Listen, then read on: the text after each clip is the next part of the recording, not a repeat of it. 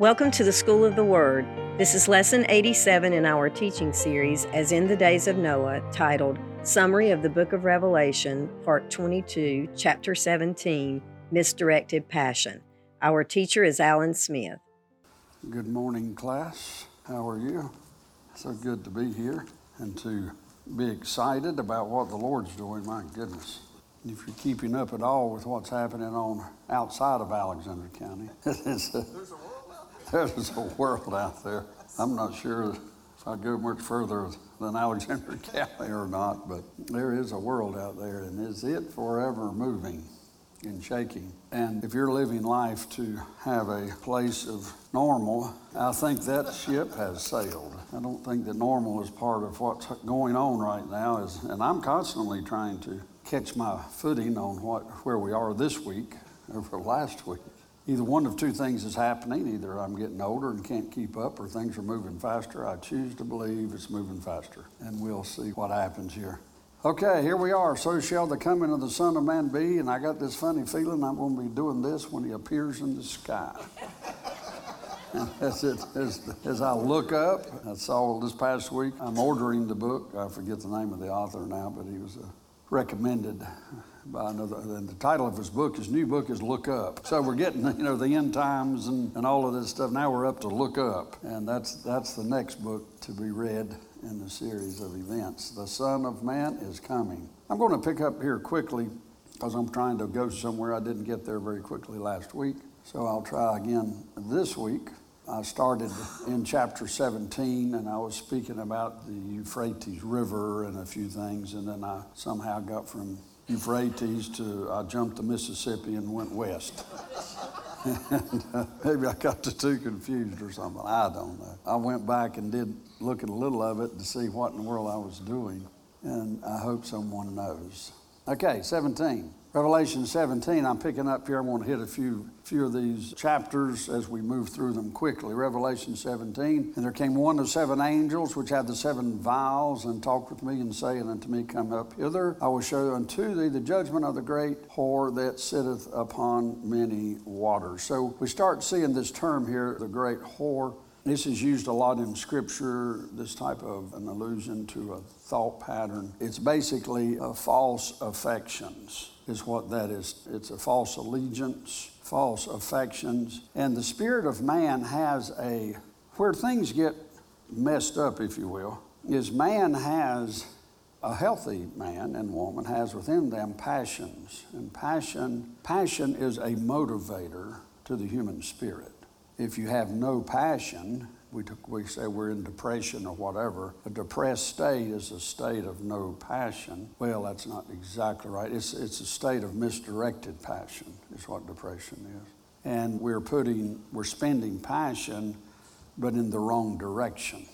And so, therefore, the passion pulls us down instead of motivates us up. You hit a point in going depressed where there's no, you don't feel, there's no passion. You hit a place you're depressed, you don't want to motivate, you don't want to get up this morning. You have a level of sadness and uh, depression starts setting in. And what, but you got to understand how the depression works to the human soul. It's, uh, it's directing passion in the wrong direction. I call it misdirected passion. If a person has an affair or something like that, it's misdirected passion, right? You're having a passion spent in the wrong, it's misdirected. And I know how people, you have to decide in your life does your spirit man rule over your passion or does your soul? And so that's what we call discipline and self discipline. You don't want to kill passion, you want to direct passion. You've heard of uh, the movie The Passion of Christ. Why did they use the word passion? Because it's, a, it's one of the biggest words in Scripture. Passion is where, if you will, the anointing flows. It's that part of you that God's given us. It's the motivator. I know you, a lot of people tries to take herbs and different things for motivators, and I get all of that. But it's a humans as humans we have passion. It's to be developed, and it's be, to be directed in in the right places. Passion gone bad, if you will, is can go into depression, and that means that we're focusing our passion on the terms use negative things, and this is not a, about positive thinking, because I'm positive that positive thinking won't work. But It is a point of understanding, like in the movie The Passion of Christ. Christ directed his passion to the cross. So everything within Christ, all of his passion to save humanity, 100% of his passion, he directed to the cross to save humanity. That's what motivated him to hang there. He didn't have to, but to overcome the pain, to overcome all of the. Can you imagine how much passion, and I'm using this in the term of the love of God, how much passion it would take to overcome all the sin of the world in one time? I mean, that's a lot of negative to overcome at one time. So, Christ, for him to go to the tree, he had to direct 100% of his passion to go there, or a percentage of his passion would have held him back. So he had to positively direct 100% of his passion to hang on that cross and bleed and die for us. And you need to understand this man didn't kill Christ. We, we didn't. Our sins put him to the cross, but he gave up his life through passion. The passion of the Christ is that he spent all of his passion on the cross, one split event. And so we understand and we start seeing that passion's a big deal. And the great whore here, what this does is it causes the idea of this spirit that's here is to cause you to spend your passion in the wrong place. I've talked to with many young men that are homosexual, and I explain this to them that you have misdirected passion. You're experiencing or you're expressing your passion in, in the wrong direction. You've heard that an idle mind is the devil's workshop. And why do you say such a thing? It's because an idle passion is easily misdirected, if you can hear that. An idle passion is easily uh, misdirected. So, passion is the motivator of the human spirit which God's given to mankind. So, you either spend that passion on yourself, that's what we call selfishness, or you can spend it on others. Passion is in the spirit, passion is unto, is compared to like a river. Passion is something that needs to flow outward. And as passion flows outward, it is replenished with more passion. So, therefore, passion tends to have a shelf life to remain healthy. It has a shelf life in which to remain healthy. And so, it is necessary that passion be spent. Sin comes from misdirected passion and the spending of passion. Now, there just so happens there's a little bit of a spiritual high, if you will, being replenished with passion from the Holy Ghost. It's a little bit of a spiritual high there that feels good. That's the reason when you help others or bless others, there comes with that a good vibe, if you will, a good feeling. When we sin, believe it or not, you get a bad feeling, is what happens. We, we do not sin well. We were not created to sin. And so, therefore, when we sin, you see, actually, you know, the scripture says that Satan basically doesn't have any power. He's been defeated. And I believe that to be a true statement. But he is a chief manipulator. He's a chief with witchcraft, which is uh, manipulation. Uh, he is incredible. So, only thing he can do is cause us that has passion to misdirect it or misuse it. And then the Holy Spirit of God anoints us in our passion. And that anointed passion is because we have now moved in the right direction. It's a motivator. We move, God uh, anoints that passion, and it blesses others with a supernatural measure. And that supernatural measure is experienced when it's spent in the right places. It's got to be spent. Now, regular passion, when we spend it on ourselves, tends to not, it doesn't have this multiplication figure of the Spirit when we spend it on ourselves.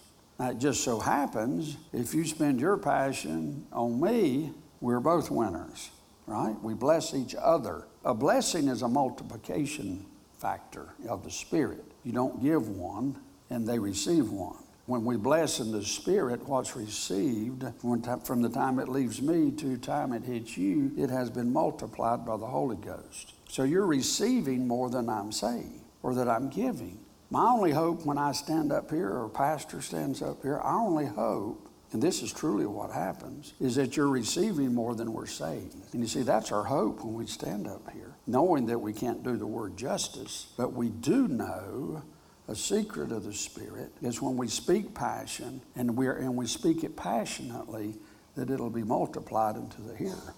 And then the hearer hears it in a multiplied state. Now, as we, and I want us to have understanding of what happens with this great whore and this what we're calling false affection. That's what false religions are. All of the religions that you have today is this false affection. And so people are trying to do something. Verse 2 it says, With whom the kings of the earth have committed fornication, and the inhabitants of the earth have been made drunk with the wine of her fornication. Now, do that in the light of when you understand what that's happening, do that in the light of misappropriated passion. He carried me away in the spirit in the wilderness and I saw a woman sit upon a scarlet colored beast, full of names of blasphemy, having seven heads, ten horns. And the woman was arrayed in purple and scarlet color, and decked with gold and precious stones and pearls, having a cup golden in her hand full of abominations and filthiness of her fornication, misdirected passion. Now, please consider we can look at someone else and say, Whoa, this is terrible. Any misdirected passion is a passion that's being spent. In, if we're in this end time, which I think we are, you're spending it where it, we are actually fornicating when we misdirect passion. The dark side loves, lives for an anointed passion to be spent in its direction if you can hear that. Because there's times we can get to a point we have passion, we direct our passion, and then when we're really seeking to hear, and to me that's where the prophetic comes in, we prophetically start speaking the passion, then it has this multiplication factor that's anointed. When you find a leader, I say that word because it's the obvious one, if you find any believer, you might think that when you're walking close to God, you're spending passions to serve others. Your passions are anointed of the Holy Ghost. You might think you're the furthest away from falling when actually you're the closest to falling than you've ever been. That's the reason I've worked with leaders for years and I have seen this to be true. You wonder, well, how could this person fall? It's because I've learned that's when the enemy wants to rob that anointing and use it for his bidding the greatest, a lot of people say, well, I wouldn't have felt like that man. Uh, it's like I think I told you last week that uh, Kay Arthur said that this woman came up to her and said she wouldn't ever fall to another man. And Kay Arthur's response was, it's pretty evident you'd never really met a David. That was her response. if I have to explain that, it's, it's okay. Point being, if the enemy is really after you or after something, there's things out there that comes against people that doesn't come against everybody. There's greater challenges perhaps than you've ever had. And our, is our hope. And so as I'm talking, I don't care who you are, is the closer you're uh, following Christ, the more discipline you're getting, the more in tune with Him you are. Now, here's what happens, and I can tell you the secret door that it happens through. When we're walking with God, the anointing's flowing in our passion. We see the success of the Holy Spirit and what the Holy Spirit's doing. It's at the height of God using you and you seeing all of this stuff happen. It's the, at that height, there's a point there that the enemy says, really, you're really doing a good job here. Boy, you really got a touch of God, haven't you? That's the reason I stand up here and say to you, you know, it, here we try to practice not bragging on each other too much. And it's because it's not we don't appreciate people appreciating us. That's not it. We need to understand that in doing that, if it puffs you up, I had a man a few weeks ago said something very kind to me, and I went home that afternoon, repented all afternoon. And I appreciate the kindness and the kind words, don't get me wrong. But I also know what I must do, I also know that, I re- that you can reach a point of pride, of arrogance, of thinking that you're something when you're really nothing, or you'll deceive yourself. And it's not we don't appreciate being kind to each other. It's just that there's a huge, there's a point there that as we're serving God, that we want to understand how, and when I'm talking to young preachers, I say, don't ever use yourself as an example. And I did there, and that's always a risky thing because it can go haywire. It's a risky thing to use yourself as an example. But my point is what happens, our success, the voice that comes to you is that you're all that with God. You and God are tight. You're a little more special than somebody else. Yeah, you might not admit it, but that's what starts creeping in back here. And as sure as you do that, then the enemy, he'll throw uh, to a woman, a David, or to a man, a Bathsheba, or whoever, and you'll fall over the stupidest stuff. And you never would have thought you'd have done it. But pride is the one that causes it to happen. And it's not going to be when you're at your lowest, it's going to be when you're at the top of your game. And so that's the reason I, my heart goes out with great mercy to those that have fallen. And you can check back. It's usually when they're right at the top of their game. Can you imagine what would happen to Michael Jordan when he's at the top of his game if he'd have broke his leg? That would be the most devastating thing that could happen to that champion. So it is with us that walk with God. It's no different. It's this great deception of false affection. And false affection comes when each one of us are thinking too highly of herself. Can come at, cra- at great uh, points of desperation, too. Let me move on to that. Of great desperation is when I know of people that are into the New Age that were, before were Christian, have moved on to New Age and to other forms of religion. And there's something in all of us, it's just in humanity, and it comes out of our passions, that we'll say there's no other ways to God, but yet we're hoping, well, maybe there is.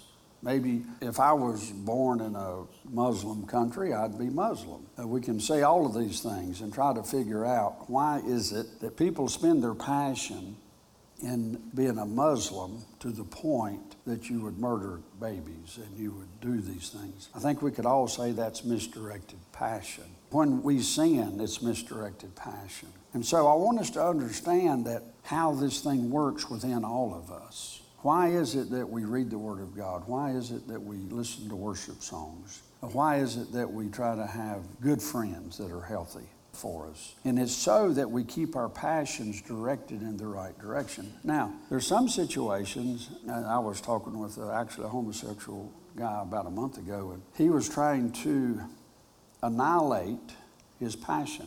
You know, I've had people say, well, let me use this homosexual as an example. I've, I've been in situations like with this homosexual, that he asked, he said, Alan, I still have same self attract, I still have same sex attraction. I still have it. Pray for him, get up from there. A week later, I still have attraction to the same sex. And I say, okay, but we have prayed to break that off of you. Now, here's what I want you to test. I just want you to test it. I'm not trying to convince you. My counsel is you're still misdirecting your passion. I've had men be attractive to another woman other than his wife. I've prayed for them. I believe through that prayer that it's broken. I believe that they now have the opportunity to choose right. And then the week later, they come to me and say, Well, Alan, I'm still having attractions to women other than my wife. And I say to him, well, we have prayed, that has been broken, but I now know you're still practicing. You are still practicing the misapplication of passion. Now, it is possible to appropriate your passions correctly. This can be about, now I'm using extremes, which is homosexuality or whatever. It can be money, it can be anger, it can be all of these different things that are sin because we've got to grab a hold of this that Satan does not have any power unless he uses our passions, and he can already use the passions of those that are not God's people, but he can't get anointed passion. We're the greater game in Africa of the Spirit, we're the prize game unto the enemy. Because when Christians enter a room and we say things, whether you know it or not, if your passion's directed properly to serving in others, it's anointed and people know it. Listen, you can pretty much tell a Christian when they walk into a room because of that anointed passion that's within them. And understand, the enemy wants you at the height of that passion. It doesn't take but one event. The anointing doesn't leave you just because you've sinned, it'll start tapering off. The calling never leaves. But the anointing starts tapering off, and I give you a lot of biblical examples for that. So the enemy wants to catch us right at our peak, right at our height. And then when he uses it, he'll capture that passion, that anointing, and then it does tremendous havoc in the spirit world for on his behalf. Remember, he doesn't have that power, that anointing. We do. So it's important that he hijacks it. That's what happens in the book of Revelation. That's what happens when you start seeing these other religions as we move forward in this book. And I'll get it. I'll get off of that one perhaps. I hope test what I say, and I hope it makes uh, some sense because misappropriated passion is the greatest hidden, if you will, understanding of spiritual warfare. And that's the reason when we say we love Jesus, we really need to love Jesus. If we don't love Jesus, we need to realize we don't love Jesus. If we love Jesus, there's something that comes with loving Jesus, and that is the anointing that Jesus carries. And that anointing, Satan himself wants. The dark side wants. The anointing is honey unto the lips of the enemy. And it's very important we understand that. And it's very important that you understand the closer to God you get, the greater the anointing, it's the greater the fall, and it comes through pride. Just keep that in mind. Now, it goes on here to say, says they have been made drunk with the wine of her fornication. Today we see in our country, in our government, and all that's going on, we see mankind misdirecting passion. And once you start seeing that spiritual term, you'll see it everywhere. This misdirected passion, you can see it in our government. You see it happening everywhere because people are very passionate, right, about their ungodliness. This is what the scripture is speaking about the wine of her fornication. now we see religion is man's attempt to cover himself with God. That's what religion is. It's man's attempt to be a, their own covering, if you will, with God. Now, I'll put this one in there. A state religion is the most dangerous form of this. An example is forced paganism in our schools. And we got to understand that we have forced paganism in our schools. It's just plain words, but that's what's happening. And that forced paganism is implemented by misdirected passion of non believers. And Satan and the cohorts of hell are trying to guide this passion. That's the reason, understand, passion again, it's the motivator. It's what causes us to do what we do. All mankind has it. Then that passion can be spent in the wrong place. That passion can be turned inward. We uh, be used in depression, and a lot of uh, that's another whole thing there. It says down here, the mystery of Babylon. Now, mystery here, and it also uses the mother of harlots. So, this is the mother of religion. Uh, religion is constantly, that's the reason I put it all under the heading of, of misdirected passion. It's the mother of harlots. Now, here we see mystery is a comparison to the mystery of the true church. So, when it comes here, uh, the mother of harlots is referring to many false religions. The mystery Babylon, is, which is going to be revealed in this book as we keep going forward, the mystery of Babylon is a, is a big deal. Verse 6 And I saw the woman drunken with the blood of the saints and with the blood of martyrs of Jesus. When I saw her, I wondered with great admiration. And the angel said unto me, Wherefore did thou marvel? I will tell thee the mystery of the woman and of the beast that carrieth her, which hath the seven heads and ten horns. Probably it'll be hard to escape. The woman riding these beasts or these governments is probably the Catholic Church as an organization not as individuals. Do you believe that everybody that's a Protestant is saved? No. Do I believe everybody that's a Catholic is saved? No. Do I think that the Protestant movement was made up of protesters? That's where the word Protestant comes from. Of protesters protesting things in, in the Catholic Church. We always need to make a distinction in a true believer and an organization, whether it be Methodist, Baptist, Catholic, whatever. It just so happens the organization of Catholicism fits that female writer there. The beast that thou sawest was and is not, and shall ascend out of the bottomless pit and go into perdition. They that dwell on the earth shall wonder, whose names were not written in the book of life from the foundation of the world, when they behold the beast that was and is not, and yet is. So that's past, present, and future. Of course, uh, now this is the Nebuchadnezzar dream that this is also referring, you know, it's not really referring to, it's two different time periods, but yet it's speaking of the same things. The beast that was and is not uh, and yet is is this uh, beast here. Yeah, I mean this uh, Nebuchadnezzar's dream of this statue, and we see here that you see the Babylonian Empire, and then we got Medo Persia, Grecian Empire, and then we got Rome, and then we got what we'll call Rome too. I guess you could say, or the feet. It's a mixture. I'm not going to get into all of that, but it's referring to the same thing. But here's what I want you to capture the Babylonian Empire is constantly trying to reemerge.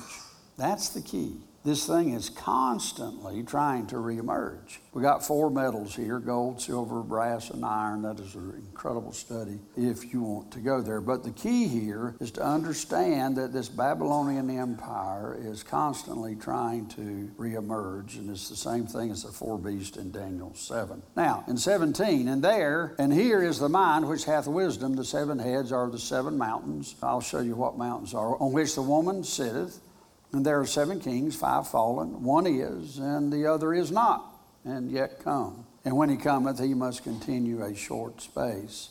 And the beast that was and is not, even he is the eighth and is of the seven and goeth into perdition. Now, see the word mountains here. The seven heads are seven mountains. So now we say, well, what is that? Mountain stands for the word governments here, is the way it's translated as mountains. There are seven kings, five are fallen, We've got Egypt, Assyria, Babylon, Persia, Greece historically have fallen. We've seen that in the statue, Nebuchadnezzar also. And we see these five here are the five that are fallen. And then he goes on to say that one is. Now, John is writing this. So, in the day of John, Rome is one, and it's, it's the one uh, that is, because Rome was uh, in his day, John's day. And we see that's the one that is. Now, Rome 2, we call it, and looking at this one with 10 horns, uh, is not yet come, but is trying to emerge in our day. That's what we're saying that the Babylonian Empire is, and, and we point to a lot of different things that we think are, is this empire. You got 10 horns, and then you got a one horn that comes up. I am not going to go into all that type of speculation. Uh, the other is not, but yet will come, it says, and that's the 10 horns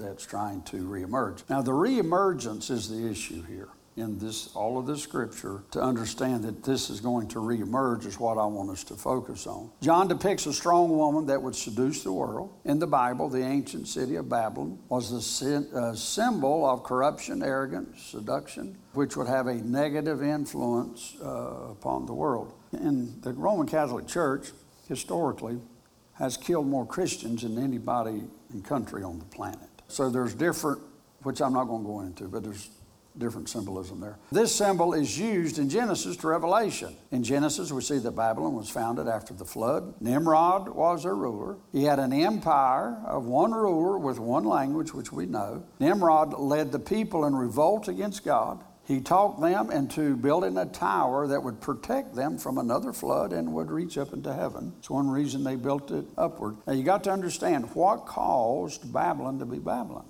It's because of the misdirected passion of man. And I want us to be able to make that association so as we see it in our own personal lives, the issue of misdirected passion. People all the time say, well, this is what I, I feel like this. This is what I feel like. I talked with a guy, which is a pastor of the church this past week, and he was dealing with misdirected passion. It wasn't another woman or nothing, but it was still misdirected passion, just the same. And he just, he, he was getting hung in directing his passion in the wrong direction and was getting ready to create havoc. Now, sun worship, a global dictator, the earliest form of paganism originated on the plain of Shinar. I want us to see this origination and what's happening so we can see it in our day. Nimrod, which is Genesis 10, 8 through 10, and Cush uh, begat Nimrod. He began to be a mighty one on the earth. He was mighty hunter before the Lord, wherefore uh, it is said, even as Nimrod, the mighty hunter before the Lord, in the beginning of his kingdom was Babel and Uruk and Akkad and Calem and the land of Shinar. Hebrew, uh, Mered to Babel, future tense, we will rebel. Once you start seeing that, then you understand Babylon. It is a rebellious group final global, global dictator, and this is interesting, will be uh, like an Assyrian Nimrod, too, Micah 5 and 6. So, what we're looking for is the Antichrist is going to be a new resurrected Nimrod over Babylon. As Babylon reemerges, so does the spirit of Nimrod, which is one man who's dictating over all the languages of the earth. That's the reason today, when you see globalism, there's nothing about globalism you need to know other than it sounds like the reforming of Babylon. You don't need to know a whole lot when you're trying to bring the whole earth back to, together again, like's happening today. It's done through a lot of different schemes, uh, climate control and yada, yada, yada. And it's trying to create a fear in which to unite people. Can you see it? Create a fear. It's through this fear that will unite people. It's the only thing, it's the same thing that happened that's going to reemerge in these end times. The spiritual Babylon, all forms of occultic practices have had their origins in the original city of Babylon. Now, witchcraft tends to be operate in local areas. Occultism operates over governments and countries. Okay? So occultism is more powerful than witchcraft. Witchcraft, we can all, even as Christians, can delve in a level of witchcraft. Anytime we're into accusations, manipulations, all of that's witchcraft. That's more of a local thing. Occultism is something different. It's over countries, over states. And so when you're praying against witchcraft is one thing, you're praying against occultism, that's another. So that's reason as we say you've got to be careful. Isn't that right, Pastor? When we take on some of these things that we think we want to take on. Uh, Tammuz is the summon of Nimrod and his queen Semiramis was identified with the Babylonian sun god and worship following the winter solstice, which is December 22nd to the 23rd, as Babylon was conquered by their entire, their entire religious system was transplanted. Hang on to that statement. First to Pergamus and then to Rome. So what, what we have what was in Babylon is still with us today, is just transferred. Same thing.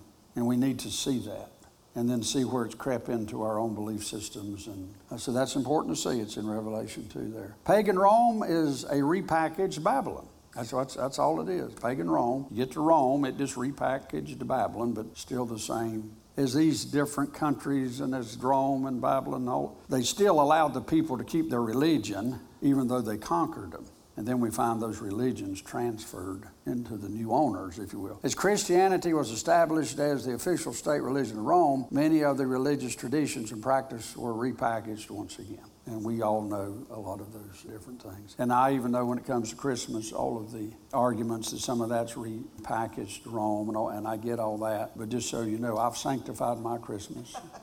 I don't know if you have or not. I've sanctified. I feel good about it. Holy Spirit told me to enjoy it, and I'm going to worship the birth of my Savior because I've reclaimed it and redeemed it. If anybody ever asks me, so. But we need to know that is what's happened. Now in Genesis 11, and the whole earth was of one language and one speech, and it came to pass as they journeyed from the east, they found a plain in Shinar, and they dwelt there, and they said one to another, Go, let us make brick, burn them. You know the story. And they had brick for stone, slime they made for mortar, and they said, Go, let us build a city and a tower whose top may reach into heaven. Let us make a name, lest we be scattered abroad upon the face of the earth. So y'all know the story. The key thing to remember is they is they made in spiritual sense. And if you do the Hebrew, they were making brick. Jesus said that the church of Jesus Christ is made out of stone. Matter of fact, it's made out of lively stone. Religion produces brick. In other words, everybody that comes out of these doors is going to look like, going to sound like, they're going to look like a bunch of penguins. You can't distinguish one from another. That's religion. Lively stones means everybody looks different. Probably going to act a little different. They're going to be a little different. But something's supposed to bring us together as the house of God. Now, did you know it's easier to build with brick than it is stone? Mercy, yes. But it's not too bad when the stones realize how Jesus is wanting to build his house. And I hope you appreciate, as I'm sure as great as we have failed, I hope you appreciate the fact that we're trying to build this household of God out of stone, lively stone. And we realize everybody sitting in this room is different. We realize that. We're not wanting to, you to be a bunch of penguins we don't want everybody to walk out the door to look like, dress the same, act the same, look the same. That's not what, that's not what we believe this book's saying. We're believing we need to learn how to appreciate the Holy Ghost in each one of these stones that are sitting here. It's a challenge. With husband and wife, you just got one stone to try to figure out. You ought to be an elder of a church. I hope you receive that with joy. But it's the truth. It's the so when we come together, We try to look upon the heart and not, not if we agree with everything on everybody on everything. We, there's not a, I mean, today you've got this, uh, the movement is, uh, is tolerance, right? That's the movement of the world today. And I'm like, the Church of Jesus, Jesus Christ is the most tolerant entity upon the planet. There's nobody more tolerant than the Church of Jesus Christ. But if we're a religious group, we'll be very intolerant unless they look just like us. What we've yet to learn is to appreciate Jesus Christ in others. Now, it's a tough one. And I can, you could tear me apart on that statement. I hope you can hear what I'm trying to say and not what I'm not saying. I'm just saying we got a great challenge before us to do that. So this is what happened in Babylon. They created brick, and so we have this huge tower. The Tower of Babel was made with brick, not with stone. Now, I want us to see something. Nimrod had set up a totalitarian system of government that centralized control. That's, now, I want you to see as Babylon's trying to reemerge what it looks like. Why should we as Christians be concerned with all of this globalist talk? We should be very concerned. The height of our concern. Don't have this argument in your mind where they probably are doing it for our good. The only thing I can tell you is everything they do will not be for our good because it has a goal in mind. Every good thing that's done by globalism, every good thing that is done by globalism is tainted. It has a devastating element in it. You've heard me say it before rat poison is 98% good corn, 2% strychnine. That's how you make rat poison. And so that's the way this whole world system's happening now. So this is what happens. What is totalitarian? It's relating to a system of government that is centralized and it's a dictatorial and it requires complete loyalty to the state. That's what it is. And you can see the conflict. Why are we for less government, not more government? It's because we're constantly getting towards this requirement of loyalty to the state and then it starts taking away our freedom of loyalty to the King of Kings and the Lord of Lords. It's a battle and it continues and it slowly progresses. God intervened by sowing confusion into their camp. God confused their language. They had to split up and consequently uh, spread into different nations. God never allowed Babylon to be finished at that time. But watch this one. Therefore, it has been trying to reemerge since that day constantly. One of the biggest signs of the end times is that Babylon is finished, and God allows it. So as we see this reemergence and this fight, now I'm of the persuasion that this could not be the time. I'm of the persuasion that I'm going to try to mess this puppy up all I can, that the grace of God might abound for another 500 years. It would just tickle me pink that I don't rejoice that this is the end times, but I also understand the end times has been with us for 2,000 years. I get that. And since I do get that, it lets me know how does God want me to feel during this time? He wants me to feel like Jesus could come again at any moment. That's how he wants me to feel. And if I really believe he could come at any moment, I'm not going to be tied too much to earthly things. Like I told a man the other day, I think he caught it on to what I was saying because he texted me later. I said, Well, the only thing I can tell you, you got more to leave than I have. He, he texted me back, said, I was wondering what you're meaning, but I finally got it figured out.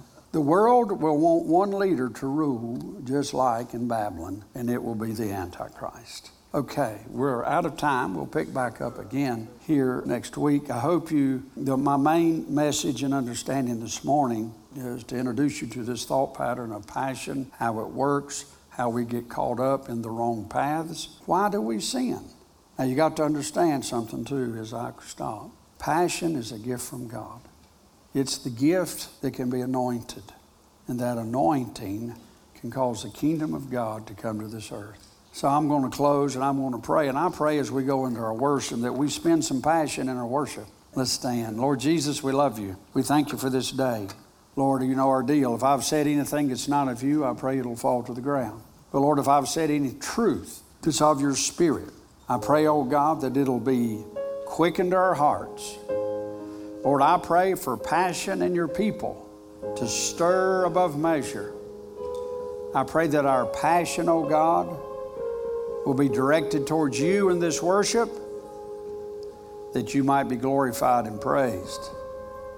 And Lord Jesus, we thank you that you've allowed us to be here today to experience it in Jesus' name. Amen and amen.